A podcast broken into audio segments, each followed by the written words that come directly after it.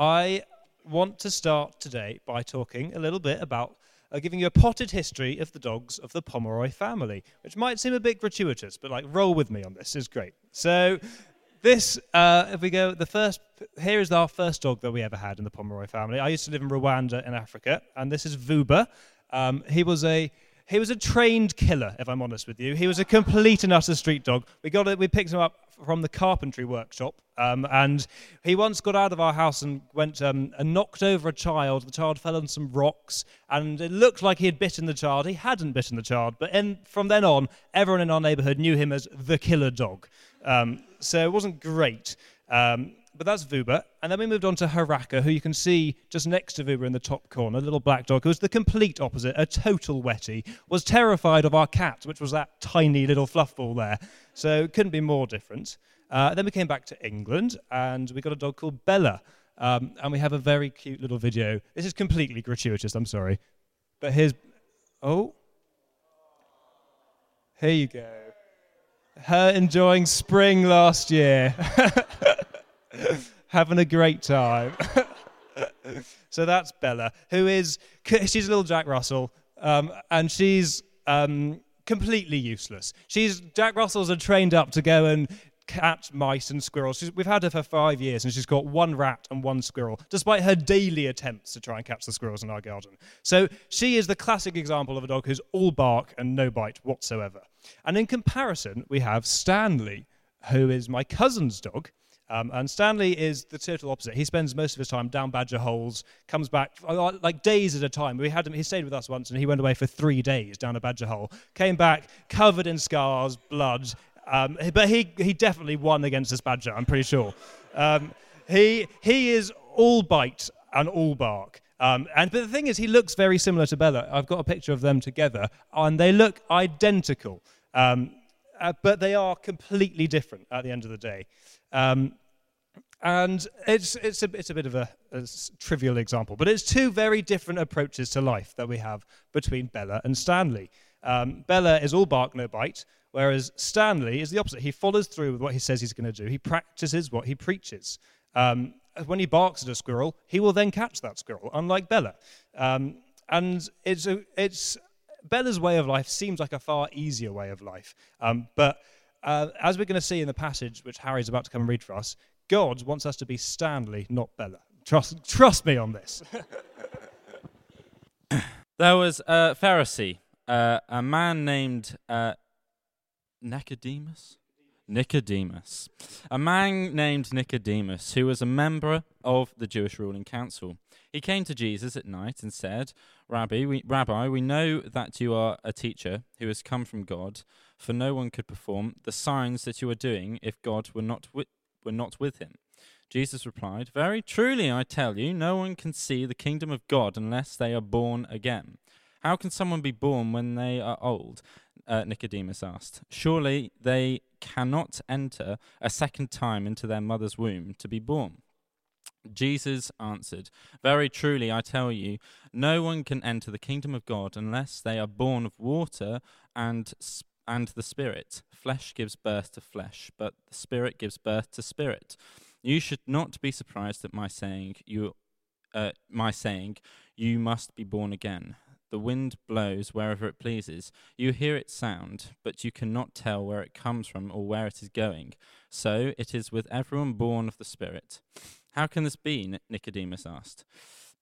You are Israel's teacher, said Jesus, and do you not understand these things? Very truly, I tell you, we speak of what we know, and we testify to what we have seen. But still, you people do not accept our testimony. Testimony.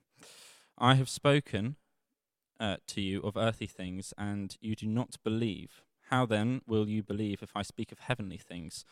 No one has ever gone into heaven except the one who came from heaven, the Son of Man just as Moses lifted up the snake in the w- wilderness, so the Son of Man must be lifted up, that everyone who believes may en- may have entered.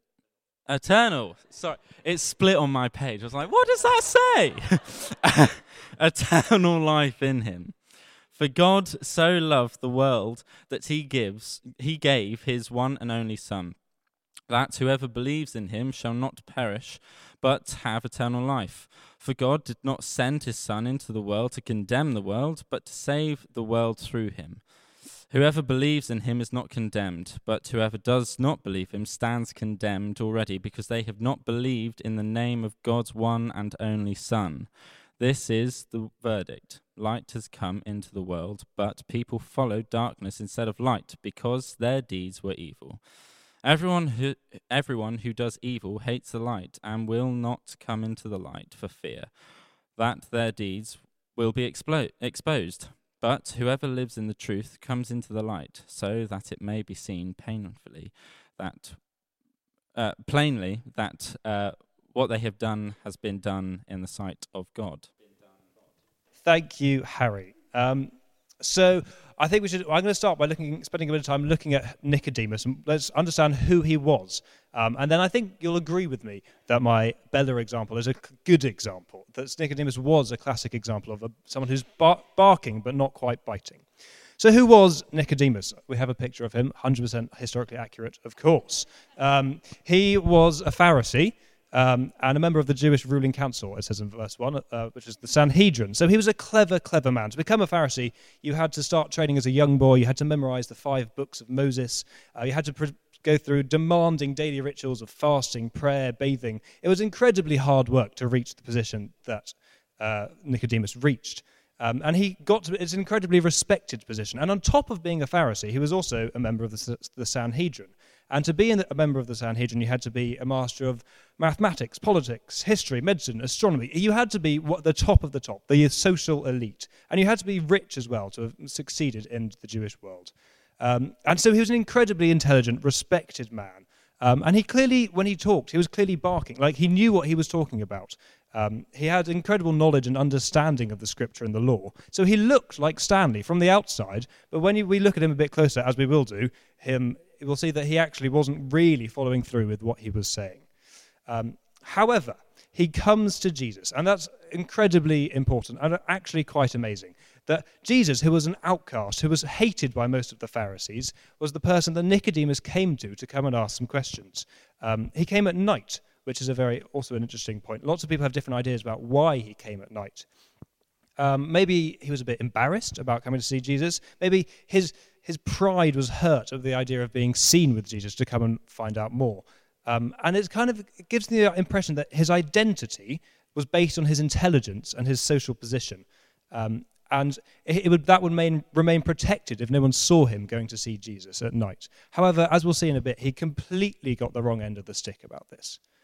But he still came, which is very important. And when he does come, he is barking. Well, he's, he, is, he is coming sounding like he knows what he's talking about. Um, and in fact, in verse 2 of the passage, he has some incredibly prophetic words about who Jesus is. Um, he, says, he says in verse 2 We know that you are a teacher who has come from God, for no one could perform the signs you are doing if God were not with him. These are incredible words for him to say, especially for a Pharisee who are out to get Jesus. He, he calls out Jesus' identity as God's own son, which is something that Jesus' own disciples take far longer to realize. Um, so he comes out, comes to Jesus and, and, identifies who he is. But Jesus comes back at him with what would have been a truly radical, worldview shattering statement in verse 3. Jesus says that no one can see the kingdom of God unless they are born again.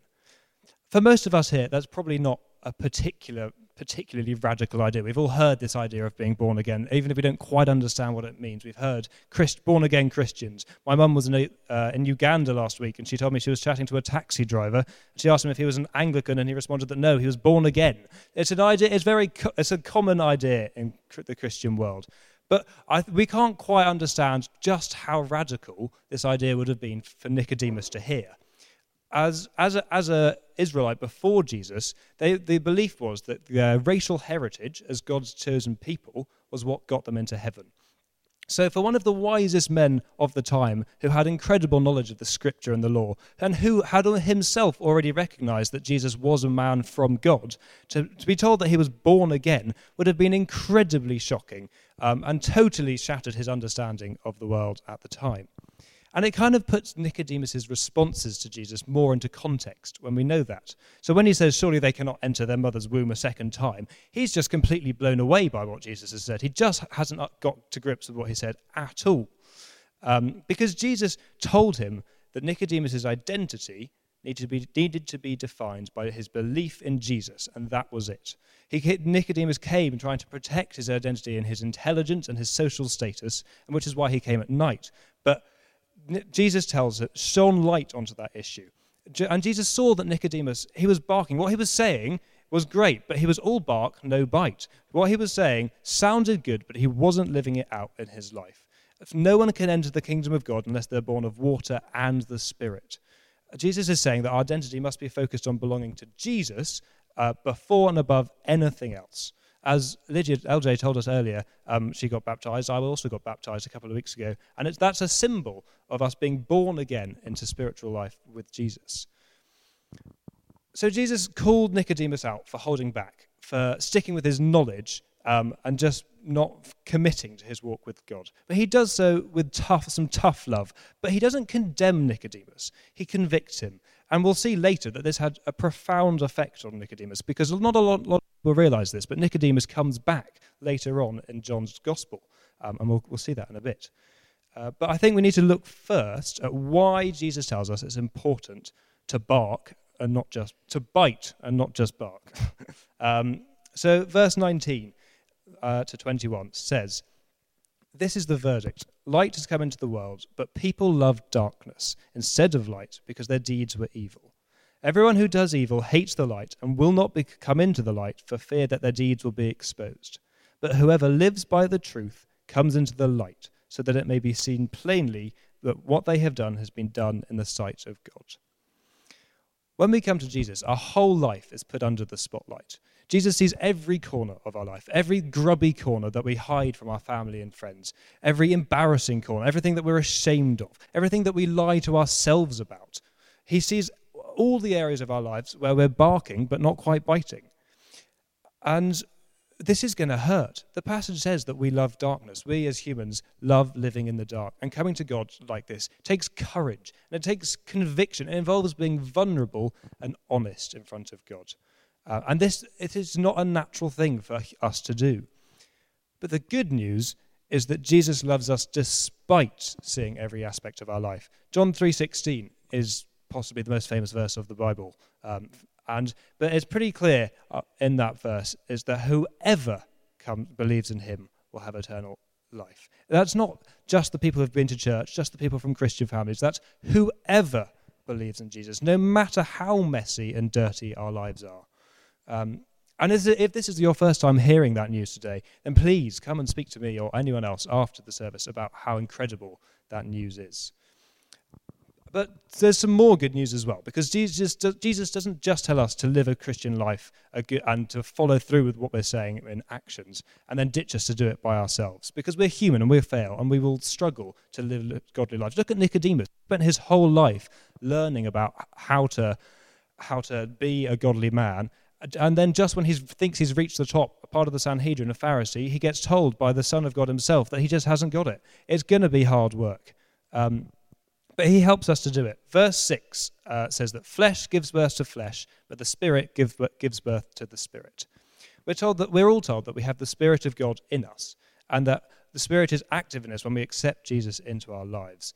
And just as a side note, the passage re- references that um, the story of Moses holding up the snake in verse 14, which is a reference to Num- the book of Numbers, chapter 14, where Moses, the, Israelites were in the desert and they were being attacked by poisonous snake, snakes.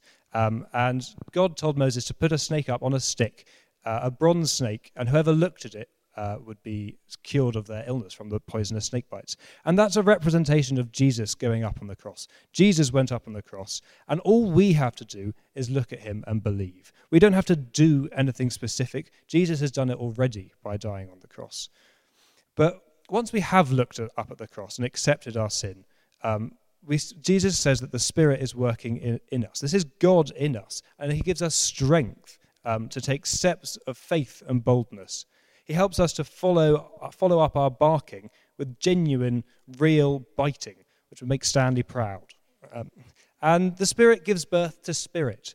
What, what that's saying is that once we start taking these steps in the Spirit, the Spirit's going to grow and strengthen within us and keep going so we can take bigger and bolder steps in that Spirit. And look at our friend Nicodemus. He learned from, he came to Jesus to find out how to do this, and Jesus told him, and he did it. So in John chapter 7, verse 50, Jesus, we see Nicodemus defending Jesus in front of the other Pharisees. Verse 50 says Nicodemus, who had gone to Jesus earlier and was one of the Pharisees' number, asked, Does our law condemn a man without first hearing to him to find out what he has been doing? They replied, Are you from Galilee too? Look into it. You'll find that a prophet does not come from Galilee. We're seeing that no longer is Nicodemus ashamed and coming to Jesus at night. Nicodemus is defending Jesus in front of the people who are out to persecute him, to kill Jesus. Nicodemus is willing to take that mockery from his, his colleagues and his respected elders um, because he's listened to what Jesus told him when he came to see him earlier. And again, in uh, John 19, chapter 19, verse 39, it says, um, he was a, uh, this is after Jesus' death, and Nicodemus was with Joseph of Arimathea putting Jesus' body into the tomb. Uh, it says that uh, Joseph was accompanied by Nicodemus, the man who had earlier visited Jesus at night. Nicodemus brought a mixture of myrrh and aloes, about 75 pounds, which is about 35 kilos of spices. And this is, we see Nicodemus using his own personal money to honor Jesus at his death, which is such a huge change from the embarrassed Nicodemus that we saw earlier in chapter 3. Um, so, what, what, what, I think I want to look at a few areas of, of our lives which this passage highlights, um, and which uh, potentially we may be barking but not quite biting. Um, and we'll look at what we can do to start biting in those areas. So the first one comes from that famous verse, John 3:16, um, which is, "For God so loved the world."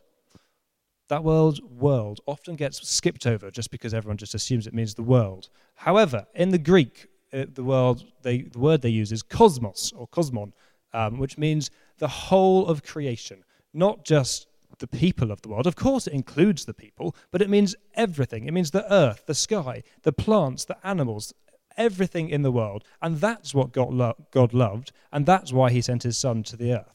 So, looking after the planet, and this is a classic area where Christians say that they are all in favor of looking after the planet, but very often don't seem to be doing much to follow through on that. Um, so, and it's not an optional extra. Looking after the planet is an integral part of being a Christian, which a lot of us just forget about. A lot of us are like Bella. We bark, we just don't quite get there.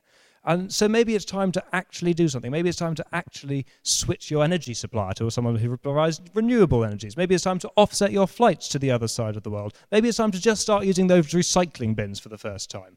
So, and these these differences might seem very small, um, like they're not going to do anything, but we sh- that's not for us to decide the effect of what we're saying. This is when Jesus tells us that we should be looking after the planet. We, are, we were made stewards of this planet by God.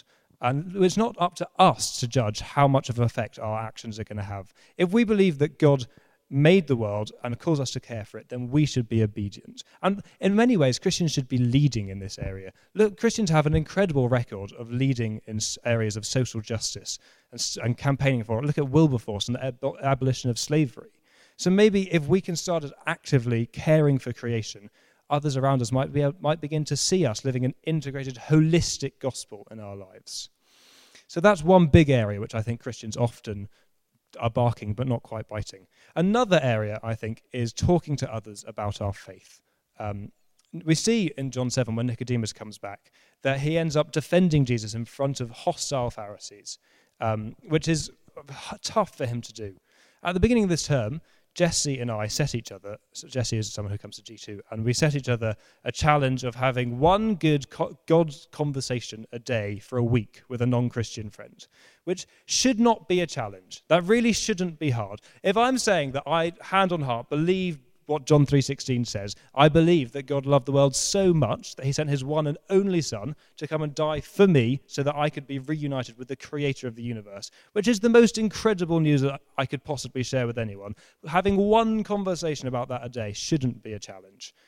But it really, really was. I, I think at the end of the week, I had had about three conversations out of seven days.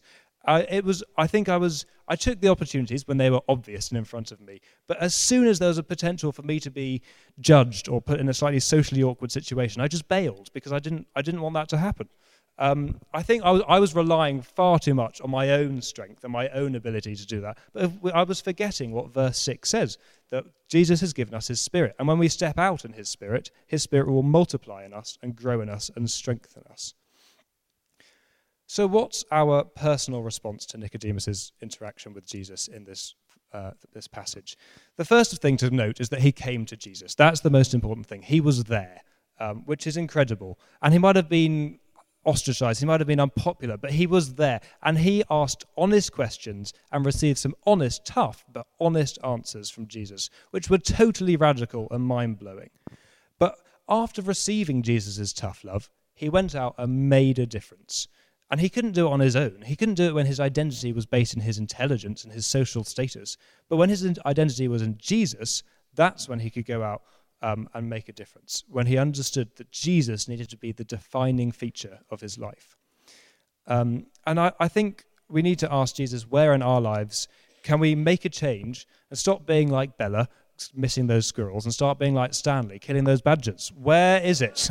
but where is it in our lives there's a, maybe there's a specific area in your life that Nicodemus has prompted, um, or maybe it's one of the two things I talked about the environment and speaking to our friends, uh, which has really hit home. And it would be so great if we think of all of us here, if we changed our attitudes um, and changed one thing in our lives, what would this church community look like? If we all made one big change this week, what would it look like at next, this time next week?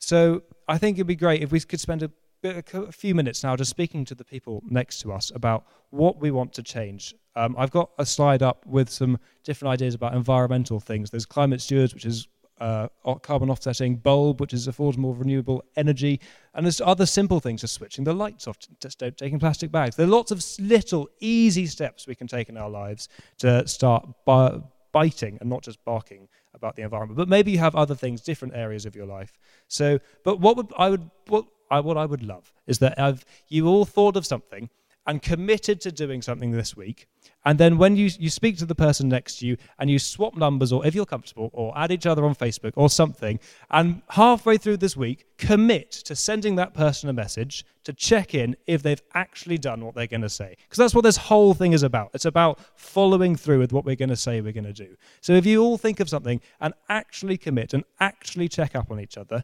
then we'll all be in a, we'll be living a much more godly life, and we won't just be like silly Bella. We'll be like Stanley. So please do have a chat and have a think.